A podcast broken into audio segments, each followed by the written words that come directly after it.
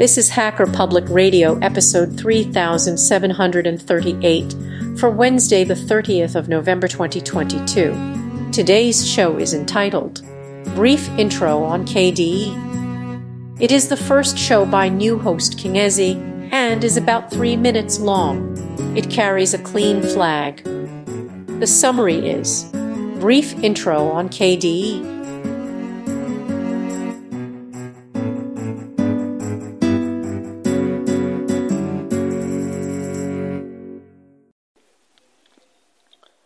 I thought I would dip my toes into recording for Hacker Public Radio by recording a short episode on an app I have found useful, KMyMoney. It technically comes with KDE, but I have used it on other Linux desktop environments plus on Windows. I found no episode already discussing it, so I thought it'd be useful to add to the catalog. So first, what is this application? From the website, they say KMyMoney is a cross-platform personal finance manager built on KDE frameworks technologies for your desktop and notebook environment. It enables users to keep careful track of their personal finances by providing a broad array of financial features and tools.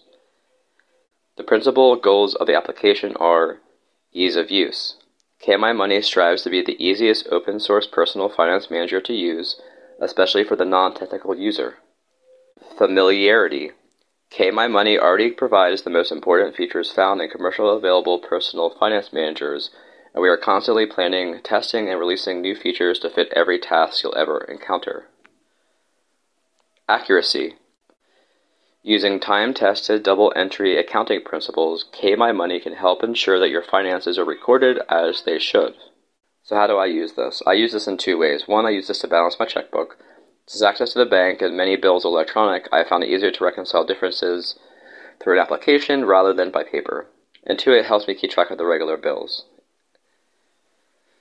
So, related to the bills, I wanted to briefly talk about the scheduled transactions, which I find most helpful. So, from the website, again, the schedule view, you can create and manage scheduled transactions in the schedule view. Schedules are a very useful and time saving feature. Creating a scheduled transaction for a regularly recurring event like your rent or your bills will help you not forget to pay them on time. Schedules can even be configured to automatically enter a transaction into the ledger for you if you want. Schedule creating or editing transactions. Scheduled transactions can be bills, deposits, or transfers. When a scheduled transaction is created or edited, the transaction information is displayed in a dialog when you, where you can enter or edit the transaction details. So, some examples of how I use a scheduled transaction. 1. Reminders on the bills that occur monthly. These bills are the most typical, for instance, the monthly electric bill that occurs around a typical day of the month. Two, there is at least one bill that occurs quarterly and another that occurs annually. Four, I have a biweekly paycheck that I have as a reminder to enter. So, in summary, both the balancing of the checkbook and using the scheduled transactions has helped re- reduce me being late on a bill, especially when I miss that last submit on when there are several steps to actually pay a bill. I hope at least some of you have found this episode useful. Thanks.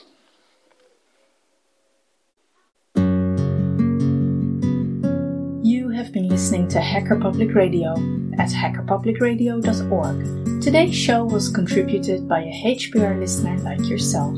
If you ever thought of recording a podcast, then click on our contribute link to find out how easy it really is. Hosting for HPR has been kindly provided by anhonesthost.com, the Internet Archive, and rsync.net. Unless otherwise stated, today's show is released under a Creative Commons Attribution 4.0 International License.